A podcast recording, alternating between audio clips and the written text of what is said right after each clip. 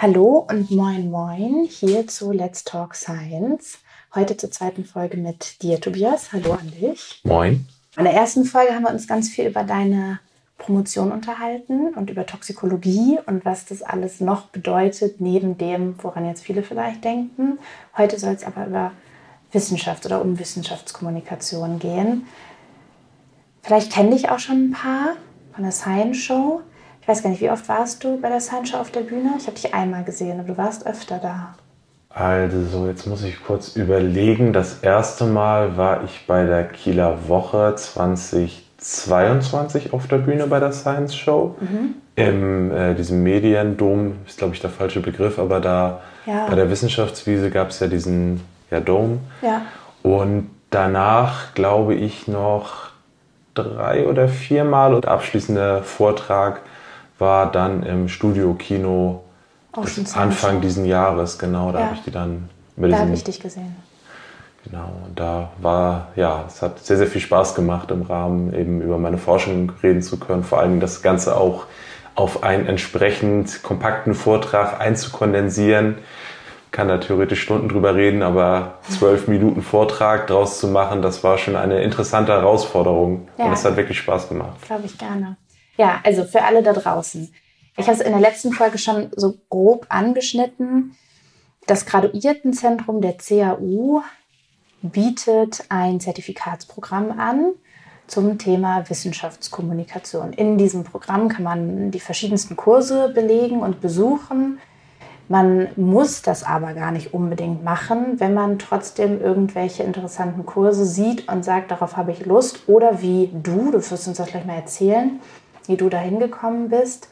Ich weiß es jetzt schon, dass man einfach sagt, ich habe Bock auf Science Show und ich will da mal mitmachen. Wie war so dein Weg zur Wissenschaftskommunikation sozusagen? Ja, also im Prinzip bin ich da so mehr oder weniger reingerutscht und die erste Veranstaltung im Rahmen meiner Promotion, die man vielleicht unter dem Begriff Wissenschaftskommunikation entfernt ja, zusammenfassen könnte, war ziemlich zu Anfang schon, nämlich im September 2019, wo wir mit unserem Forschungsbereich der Munitionsadlasten im Meer die Möglichkeit hatten, auf der Norla, also der Landwirtschaftsmesse in Rendsburg, mhm. aufzutreten im, auf dem Stand des Umweltministeriums äh, Schleswig-Holstein.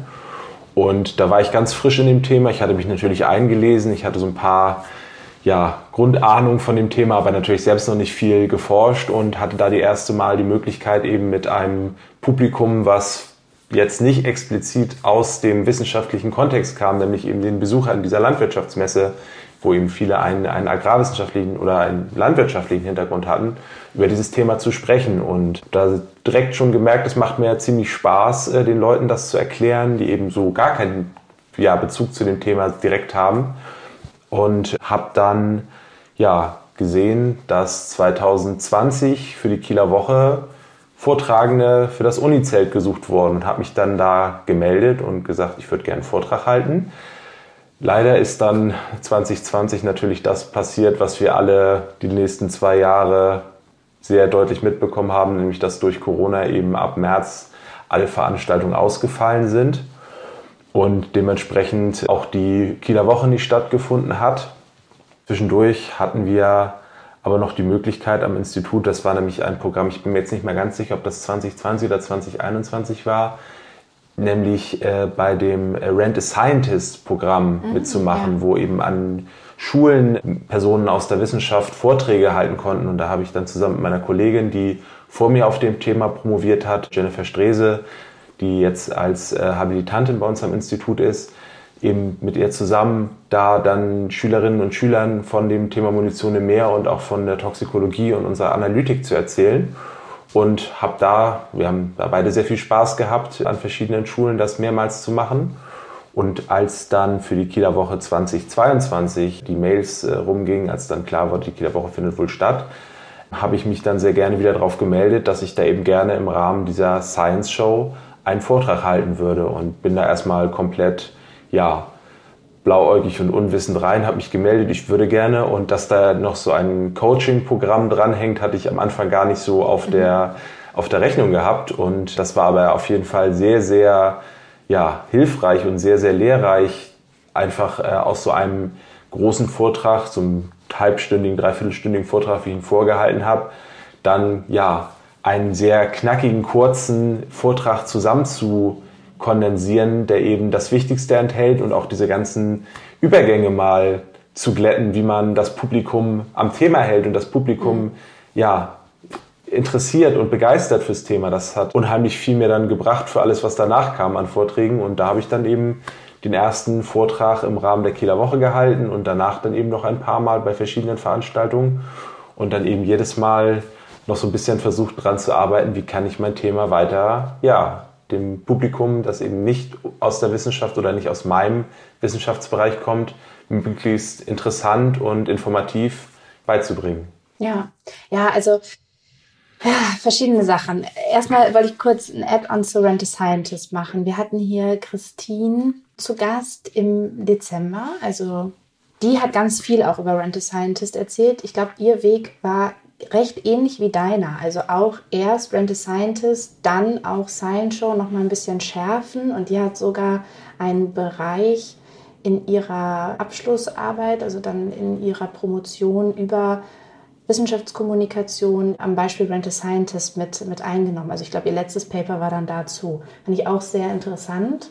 Vielleicht nochmal zurück für alle anderen Wissenschaftskommunikation. Also, wir haben hier schon die verschiedensten Definitionen gehört. Vielleicht hast du auch gleich deine eigene. Tendenziell unterscheidet man unter interner und externer Wissenschaftskommunikation. Die interne Wissenschaftskommunikation findet meist primär im eigenen Fachbereich statt. Also wenn du in der Toxikologie mit beispielsweise jetzt deiner Kollegin dich austauscht, die jetzt gerade habilitiert, dann ist das interne Wissenschaftskommunikation, kann aber auch bei interdisziplinärer Forschung stattfinden, wenn man einfach sagt, ich aus meinem Forschungsbereich unterhalte mich mit einer Person aus einem anderen Forschungsbereich und dann stellen wir fest, huch, super befruchtend, da gibt es eine Überschneidung, lass doch mal zusammen was machen.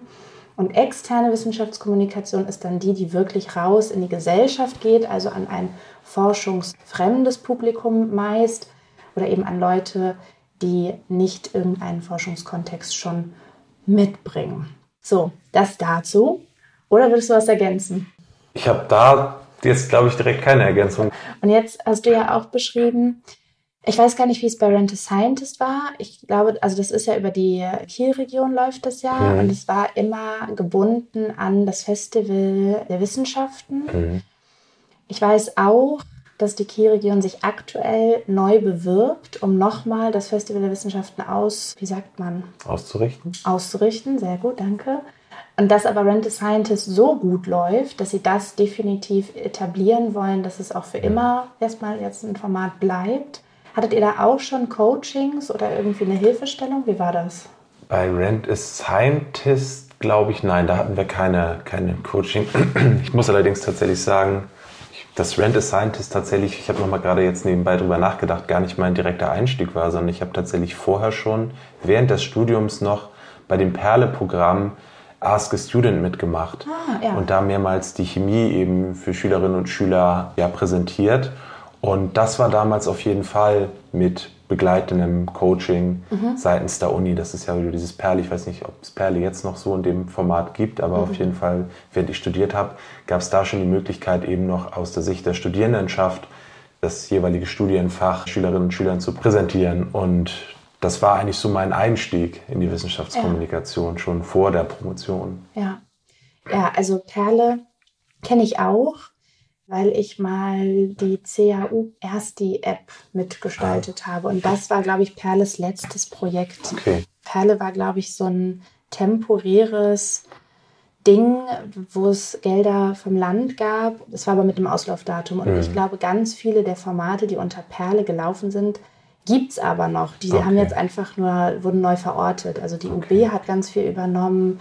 Es gibt ja auch dieses Projekt des Digital Learning Campus, da mhm. sind auch jetzt ein paar Sachen. Also ich glaube, Ask a Student gibt es nämlich noch.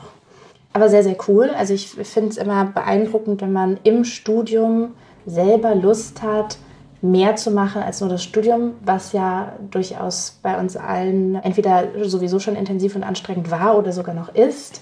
Das heißt, du warst sozusagen schon ein bisschen erprobt und ja. hattest Coaching-Erfahrung. Und finde ich ganz interessant, hattest dann jetzt ganz neue Coaching-Erfahrung. Mhm. Würdest du sagen, ja, war quasi eins zu eins. Es ging darum, wie präsentiere ich gut, wie gehe ich irgendwie auf Leute ein, wie kann ich das verständlich präsentieren? Oder würdest du sagen, es gab schon Unterschiede in der Schwerpunktsetzung der Coachings? Also auf jeden Fall gab es Unterschiede in der Schwerpunktsetzung, weil das bei Perle deutlich mehr auf, wie kann ich thematisch in der, mit der Gruppe arbeiten, präsentieren, mhm. In einem gruppendynamischen Prozess und jetzt im Rahmen von na, dem, Science der Science Show das Ganze eben sehr viel mehr auf eine, wie präsentiere ich auf der Bühne, so mhm. dass das Publikum mir folgt und mir gerne folgt und Spaß dabei hat und äh, ohne dass sie den, den Faden verlieren, was ich ihnen eigentlich erzählen will, ausgerichtet war. Also die Fragestellung, das eine war sehr viel mehr, wie arbeite ich mit einer Gruppe, das eben bei, bei Ask a Student und nachher bei der Science Show war sehr viel mehr aus, wie präsentiere ich möglichst spannend mhm. auf der Bühne. Also das waren zwei sicherlich beide sehr gleichermaßen wichtige Bereiche in der Science-Kommunikation, aber eben zwei unterschiedliche Arten der, ja, der Interaktion mit einer Gruppe. Ja. Du hast vorhin angesprochen, dass du da auch nochmal für dich wertvolle Sachen lernen konntest oder gelernt hast, die dann für Folgesachen interessant oder relevant waren. Was war das? Also grundsätzlich erstmal das, das Wichtigste war beim Präsentieren so eines der ersten Dinge, die man meistens lernt.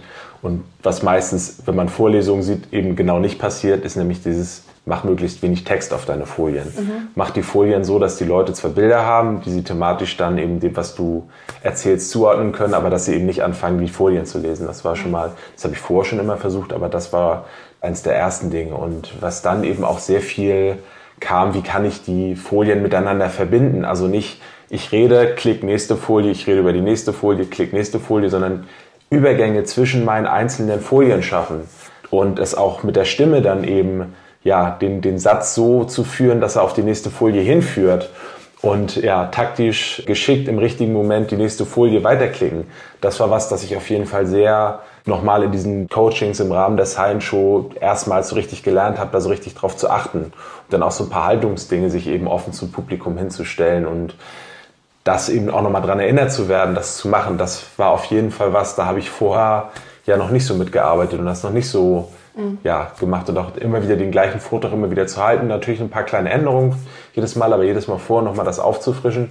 Das war auf jeden Fall was, was sehr, sehr lehrreich und sehr, sehr interessant war. Also da auch direkt von Profis auf so die Fehler hingewiesen zu werden, beziehungsweise nicht auf Fehler hingewiesen zu werden, sondern damit zu arbeiten und das Ganze eben so als Arbeitsprozess zu begreifen, das war auf jeden Fall was, was mir, ja, denke ich, sehr, sehr geholfen hat. Ja, also das fand ich auch faszinierend. Ich habe das auch schon das eine oder andere Mal erzählt. Natürlich, ich promoviere nicht und ich habe auch nicht promoviert und ich werde auch nicht promovieren. Aber man kann auch schon im Studium über das Zentrum für Schlüsselqualifikationen durchaus ähnliche, also sehr, sehr ähnliche Kurse besuchen. Und dann ist man auch bei Ulf und Catherine und dann hat man auch dieses Coaching ein wenig anders, aber trotzdem sehr, sehr ähnlich.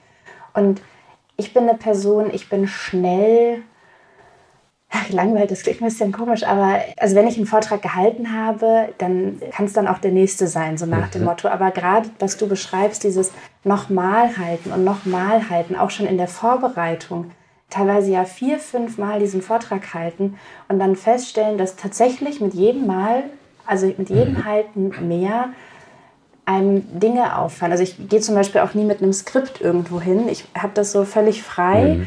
Das heißt, kein Vortrag ist wie der andere, logischerweise irgendwo. Und trotzdem, dieser Erkenntnisprozess, es macht schon viel, einmal und auch nochmal was für, für alle draußen. Also tendenziell ist es natürlich so, dass wenn man promoviert, habe ich ja schon gesagt, man betreibt natürlich auch Wissenschaftskommunikation. Viele müssen in ihrer Promotion auf Kongresse gehen, fahren auf Konferenzen, halten da vor Fachpublikum Vorträge oder irgendwelche Poster-Sessions oder was auch immer mhm. und stellen ihre Forschung eben vor, lassen darüber diskutieren.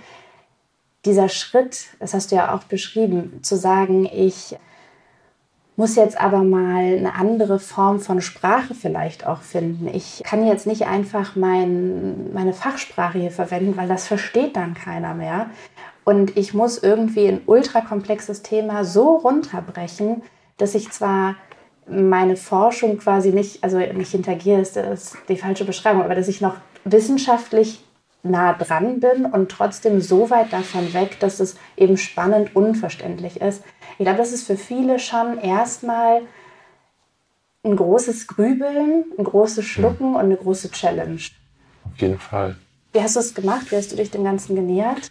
Also ich bin natürlich da, als ich mich dann beworben hatte und die Antwort bekommen hatte, ja komm doch mal vorbei mit einem Vortrag dahin. Den habe ich auch schon so ein bisschen aus meinen Folien, die ich von vorigen mhm. Vorträgen hatte, unter anderem vor Fachpublikum oder zumindest vor Publikum, das schon ein gewisses Grundwissen zu dem Thema hatte, ich dann eben einen Vortrag zusammengestellt und habe dann eben recht schnell festgestellt, erstmal, dass die Zeit kurz ist, zwölf Minuten sind nicht viel Zeit und zum anderen, dass das Problem ist, die Leute, die da sitzen im Publikum, die wissen ja normalerweise gar nichts von dem Thema. Die haben vielleicht mal gehört, dass Munitionsaltlasten im Meer liegen. Mhm. Aber die muss ich grundsätzlich erstmal erklären, warum liegt da Munition, was macht die Munition und dann noch die Überleitung, was mache ich eigentlich, weil klar, ich kann sagen, ich mache Gaschromatographie, Massenspektrometrie, da wird bei ja, den 99 Prozent der Leuten im Publikum, sofern das eben äh, nicht rein zufällig eine Fachvorlesung ist, einfach ein großes Fragezeichen im Kopf auftauchen. Massenspektrometrie kann man vielleicht ganz grob noch was sich drunter vorstellen, aber was das jetzt eigentlich ist, das wissen die meisten Menschen nämlich. Also muss ich das auch irgendwie kompakt erklären, aber ich habe trotzdem nur zwölf Minuten und wenn ich dann erstmal erkläre, was ist Munition im Meer, was macht die Munition im Meer und was ist Gaschromatographie, Massenspektrometrie, sind die zwölf Minuten eben schon sehr, sehr schnell um. Also muss ich das Ganze so zurechtfeilen, dass ich dann am Ende auch noch ein bisschen was von meiner Forschung erzähle mhm. und nicht die zwölf Minuten mit Grundlagen erklären machen. Und das wirklich so zusammenzubrechen, dass nur die Kernaussagen übrig bleiben, trotzdem die Leute danach sich grob vorstellen können, was ich mache, das war eine ganz schöne Herausforderung. Das habe ich auch in diesem ersten Vortrag, als ich dann den beiden da meinen, meinen Rohvortrag gehalten habe, ziemlich schnell gemerkt, dass ich da sehr viel weglassen muss, aber eben weglassen, ohne den, den Sinn zu verfälschen oder ohne den Inhalt zu verfälschen das war schon, schon echt eine spannende Herausforderung. Und danach kam dann eben natürlich, wie präsentiere ich das Ganze zusammenhängend. Nicht nur Folie für Folie, sondern auch als Geschichte von Anfang bis zum Ende. Und ja, das hat dann sehr, sehr viel Spaß gemacht und war sehr, sehr lehrreich und war aber auch nicht, nicht einfach. Ja, glaube ich. Ich glaube, was viele auch unterschätzen ist, also als ich das das erste Mal gehört habe, dachte ich, also Präsentation und Co., das haben wir auch alle in der Schule. Also eigentlich begegnen wir dort das erste Mal PowerPoint und Co. Auch da, deshalb sagte ich eigentlich so betont, ich habe inzwischen festgestellt, das ist gar nicht so. Also viele sagen, sie, im Studium haben sie das das erste Mal mhm. verwendet. Und im Studium gibt es das eben nicht. Also wenn man nicht selber sagt, auch da gibt es natürlich Angebote, gar keine Frage. Ich möchte noch mal mehr im Bereich Präsentation, wie mache ich eine Folie oder was auch immer lernen, dann kann man das machen. Aber vorgesehen ist es im normalen Studium nicht. Trotzdem, also ich weiß nicht, wie es bei dir war, ich musste in jedem Kurs, also nicht nur in jedem Semester, sondern in jedem Kurs, außer es war eine Vorlesung, musste ich auch Präsentationen halten. Und oft dann eben auch mit Folien und Co. Und dir sagt keine, also ich habe nicht eine Person gehabt, die irgendwie da Tipps oder Hinweise oder irgendwie was zum Learning beigetragen hat. Du hast natürlich am Ende dein Feedback, äh, was meist auch anders ist als jetzt in so einem Coaching-Setting. Mhm. Äh, und da werden dann auch teilweise Sachen gesagt, wie ja, du standst vielleicht nicht zum Kurs oder du hast an deinen Folien geklebt oder deine Folien waren überladen, was auch immer. Aber so einen richtigen Lernprozess kannst du da irgendwie auch nicht wirklich mitnehmen. Deshalb finde ich das schon erstaunlich. Also ich fand das schon ja fast irgendwie dass ich gesagt habe, es kann ja eigentlich gar nicht sein. Es müsste schon Teil spätestens des ersten Semesters sein, was man einfach mhm. sagt, das ist und gar nicht im Sinne von Pflicht, das wird dann bewertet, weil das finde ich auch schwierig. Jede Person hat eine andere Art mhm. zu präsentieren und zu irgendwas vorzustellen. Das jetzt bewerten zu müssen, finde ich, äh, find ich nicht angebracht, aber ich glaube trotzdem einfach als eine verpflichtende Hilfestellung, mhm. um überhaupt reinzukommen. Also ja, cool, dass es das gibt, wenn man freiwillig Lust hat, da mehr zu machen, aber schade einfach, dass es nicht mhm. von vornherein da ist. So mein Eindruck. Ja, also bei mir im Studium war es tatsächlich, ich habe einige Vorträge im Rahmen des Studiums halten müssen. Natürlich für die Bachelorarbeit musste ich einen Vortrag halten, bei der Masterarbeit erstaunlicherweise nicht. Den Vortrag hatte ich tatsächlich angefangen, um dann festzustellen, mhm. dass er im Chemiestudium tatsächlich nicht vorgesehen ist. Ja. Aber jetzt einen richtigen Vortragskurs habe ich auch nicht gehabt. Ich habe allerdings tatsächlich schon sehr früh, also ich habe in der Schule schon sehr gerne PowerPoint-Präsentationen ja. gehalten. Dementsprechend war ich da nicht komplett blauäugig am Anfang des Studiums und dadurch, dass ich sehr, sehr lange professionell im Chor gesungen habe, war es für mich auch nicht neu, vor Personen zu stehen, auch wenn das ja. natürlich ein Unterschied ist, zu sprechen oder zu, zu musizieren. Nichtsdestotrotz habe ich jetzt, wo ich jetzt selbst auch Lehre mache und äh, auch ein Modul mit betreue, wo wir Studierenden Vorträge uns anhören im Rahmen eines Seminars, dass sehr, sehr viele offensichtlich sehr, sehr wenig über das Halten von Vorträgen mhm. gelernt haben im Studium. Also das sind dann Masterstudierende wo ich dann teilweise welche hatte, die dann wirklich vom Papier abgelesen haben oder auch Foliengestaltung, dann in der Mitte eine, ein Textblock, habe ich mir dann schon gedacht, das ist, aber das, ja, wie gesagt, das müsste eigentlich sehr viel früher und sehr viel intensiver gelehrt werden. Zumindest bei mir im Chemiestudium war es, gut, das ist jetzt auch schon einige Jahre her, aber gab es keinen ja, verpflichtenden Kurs, äh, How-to-Vorträge halten. Ja, ja, das ist also eigentlich was, eigentlich so ein Skill, das, das muss man sich, wenn man ja, dann Richtung Promotion geht, eigentlich irgendwann selbst aneignen. Ja, es ist schon so. Also, wie gesagt, bei mir im Studium gab es das auch nicht und wir hatten das ultra oft. Da weiß ich wiederum nicht, wie es in der geisteswissenschaftlichen Forschungskarriere ist, aber im naturwissenschaftlichen Bereich ist es ja wirklich Muss, hm. dass du eigentlich immer wieder auf Konferenzen und Kongressen fährst und dann ja. ist es irgendwie so, und jetzt Promotion und jetzt hast du es drauf, so nach dem Motto. Mhm. Und dann noch in den allermeisten Fällen auf Englisch. Ja. Also auch nochmal ein Umdenken irgendwo. Idealerweise hat man schon auf Englisch studiert. Das finde ich schon, ja, finde ich schon interessant. Und ich finde es auch, also ich kenne den Spruch zu sagen, naja, das ist halt Eigenengagement, das muss man dann auch machen. Erstmal ist es sehr individuell, es hängt total von den Personen ab. Und zweitens würde ich sagen, haben viele sehr, sehr viel schon im Studium zu tun. Also das, was du jetzt gemacht hast, zu sagen, ich habe Lust auf Ask a Student, ich mache dann auch Rent a Scientist, ich mache dann Science Show, das ist ja wirklich persönliches Engagement, dass man da so Bock drauf hat, aber nichts, wo ich sage, das muss vorausgesetzt sein, das müssen wir alle machen, so nach dem Motto. Ja, naja gut, genug gemeckert. Was würdest du denn sagen, was bedeutet Wissenschaftskommunikation für dich? Also gerade weil du ja schon im Studium angefangen hast, muss das ja irgendwie eine Intention in dir geben, zu sagen, ich möchte meine Forschung auch anderen Leuten mitteilen? Also grundsätzlich habe ich schon immer gerne Dinge erklärt, einfach weil es mir Spaß macht, anderen Leuten Dinge allgemein zu erklären. Jetzt im Rahmen meiner Promotion ist es natürlich so, dass dieses Thema der Munitionsatlasten im Meer, schon bevor ich damit angefangen habe, mich zu beschäftigen im Rahmen meiner Promotion, schon eine gewisse Öffentlichkeits-, ja, öffentliche Wahrnehmung bekommen hat. Spätestens ab 2017, 2018 sind dann immer mehr Zeitungsartikel erschienen und es gab Fernsehbeiträge.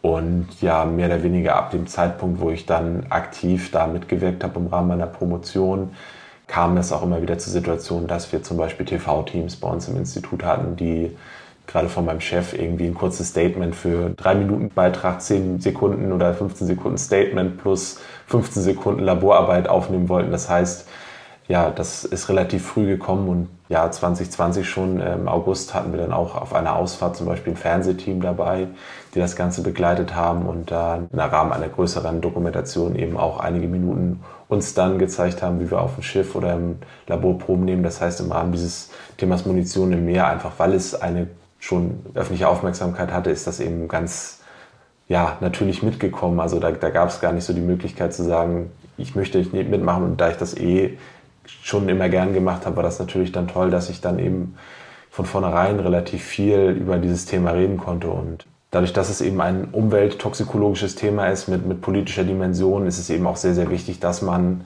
da kommuniziert, weil die Ergebnisse, die wir haben, ja schon, schon A von der Politik gehört werden, aber natürlich auch die Menschen beschäftigen, wie mhm. eben zum Beispiel die Frage, können wir den Ostseefisch noch essen? Jetzt hat die Wissenschaft gesagt, da ist Munition im Wasser, wir messen TNT. Was bedeutet denn das für uns? Und das war gerade in der Anfangszeit immer, immer die große Sorge, was ist mit dem Tourismus? Wenn die Wissenschaft jetzt erzählt, da ist Munition im Wasser, dann bleiben uns die Touristen weg. Dann will keiner mehr in der Ostsee schwimmen, dann will keiner mehr den Ostseefisch essen. Mhm.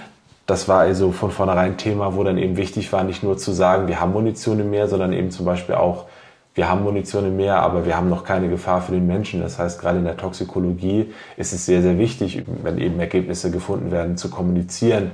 Ja. Einfach weil die meisten Menschen zwar sich vielleicht grob unter dem Begriff Toxikologie was vorstellen können, aber was bedeutet denn das, wenn irgendwo irgendwas gefunden wird? Ist das eine Gefahr oder ist das keine Gefahr? Das ist ja was, was generell sehr, sehr schwierig ja, für den Laien und teilweise auch für Fachpersonen ist, das zu verstehen. Was mhm. ist denn eigentlich ein Risiko? Was bedeutet das? Und deswegen ist gerade im Bereich der Toxikologie eben Wissenschaftskommunikation sehr, sehr wichtig. Und es ist sehr, sehr wichtig, dass man das, was man sagt, auch erklärt und aufpasst, wie man es sagt. Weil nur zu sagen, wir finden irgendwo was, kann eben dann sehr, sehr schnell dazu führen, dass dann Menschen verunsichert sind. Und deswegen ist gerade da eine Einordnung extrem wichtig. Kann ich mir gut vorstellen. Ich habe mich gerade gefragt, wie denn so ein Ablauf ist. Ihr findet was heraus, ihr mhm. sagt, okay, hier, da ist ein Thema. Kontaktiert ihr dann daraufhin die Politik oder die, also das, das ist ja, glaube ich, vielleicht nicht allen klar, aber natürlich hat auch die Politik dementsprechende Leute, die auch was mit euren Papern anfangen können mit denen jetzt eben Laien sonst nichts anfangen können. Wie kann ich mir das vorstellen? Also es ist inzwischen tatsächlich schon ja so ein Wechselspiel. Also wir haben Projekte, die eben aus den Behörden kommen. Wie gesagt, wir haben ein Projekt mit dem Umweltbundesamt, wir haben ein Projekt mit dem Umweltministerium Schleswig-Holstein. Das ist natürlich, weil es eben auf behördlicher Seite Personen gibt, die das Thema gesehen haben und eben dementsprechend erforscht haben wollen. Es gibt einige Politikerinnen und Politiker, die sich da sehr engagiert mit dem Thema beschäftigt haben, mhm. auch weil sie einfach aus Wahlkreisen kommen, die eben zum Beispiel an der Lübecker Bucht liegen, sowohl auf Landes- als auch auf Bundesebene dann eben äh, beschäftigt haben. Robert Habeck war Umweltminister von Schleswig-Holstein, dementsprechend hautnah an dem Thema dran. Dementsprechend ist da die politische Wahrnehmung schon da gewesen und es ist dann natürlich so, dass mein Chef als äh, Toxikologieprofessor zusammen mit anderen Experten, wenn es dann eben solche Themen geht, dann eben eingeladen wird, Vorträge vor Landespolitikern, vor Bundespolitikern zu halten mhm. und Dinge eben auch einzuordnen und zu erklären. Wobei da habe ich als kleiner Promovierender natürlich noch keine, keine ja. Kontakte mit, wobei ich durch, also wir durchaus auch auf Veranstaltungen dann waren, wo dann eben, wo auch mal Politiker waren, also Projektpräsentationen mit dem, dieser größeren Projekte, wo man dann durchaus auch mal ins Gespräch kommt. Oder wir waren zum Beispiel auf dem Landesgeburtstag Schleswig-Holstein mit dem Thema Munition im Meer Ende 2021 vertreten, hatten da ein, ein kleines Zelt und da sind auch eine Reihe von Landespolitikern vorbeigekommen, um sich darüber zu informieren. Ja, wir haben das ganz oft, dass wir hier darüber sprechen, ja, warum ist Wissenschaftskommunikation auch wichtig? Also ein Lieblingsargument von vielen ist, na ja, SteuerzahlerInnen, mhm. irgendwo wird das ja auch dadurch finanziert. Wir müssen was zurückgeben, wir müssen da auch Transparenz schaffen. In deinem Fall ist es halt einfach, es betrifft ja auch mhm. die Menschen.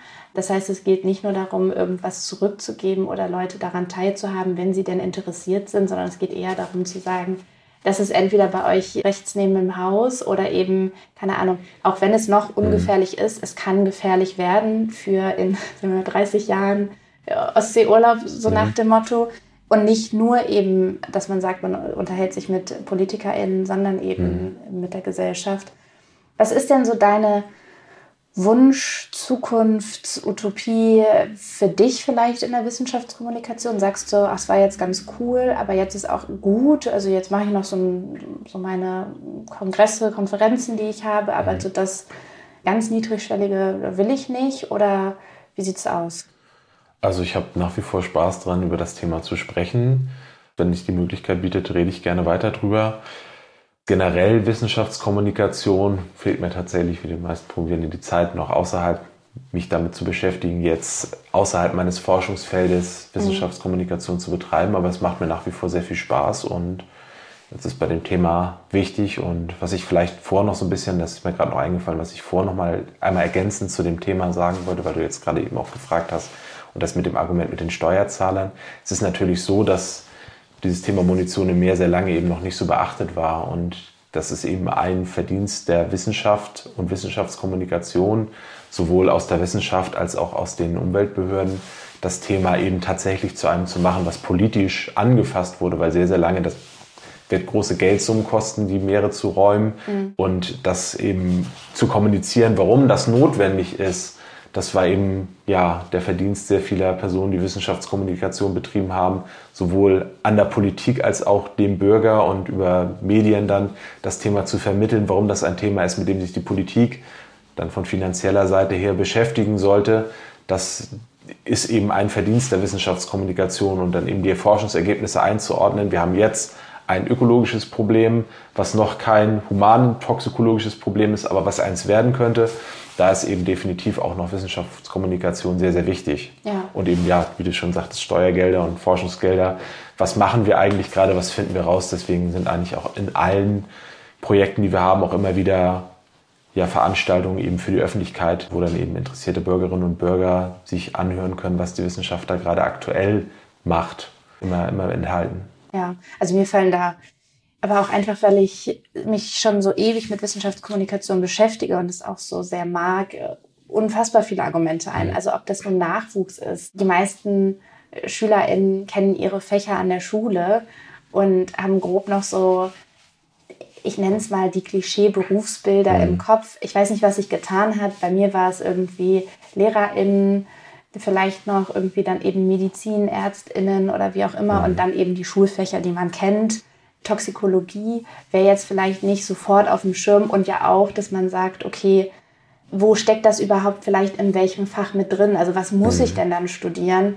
Es ist schon auch, wenn man es runterbricht und ganz hart sieht, also ich betreibe Forschung oder wir betreiben hier Forschung, aber wir wollen niemanden so richtig reingucken, mhm. so ein Zweiklassengesellschaftsdenken, ja. dass man einfach sagt, okay, das versteht da draußen niemand oder wie wollen wir das denn erklären oder höre ich auch oft, ich habe einfach Angst, dass ich so runterbrechen muss. Ist das dann mhm. noch wirklich wissenschaftlich?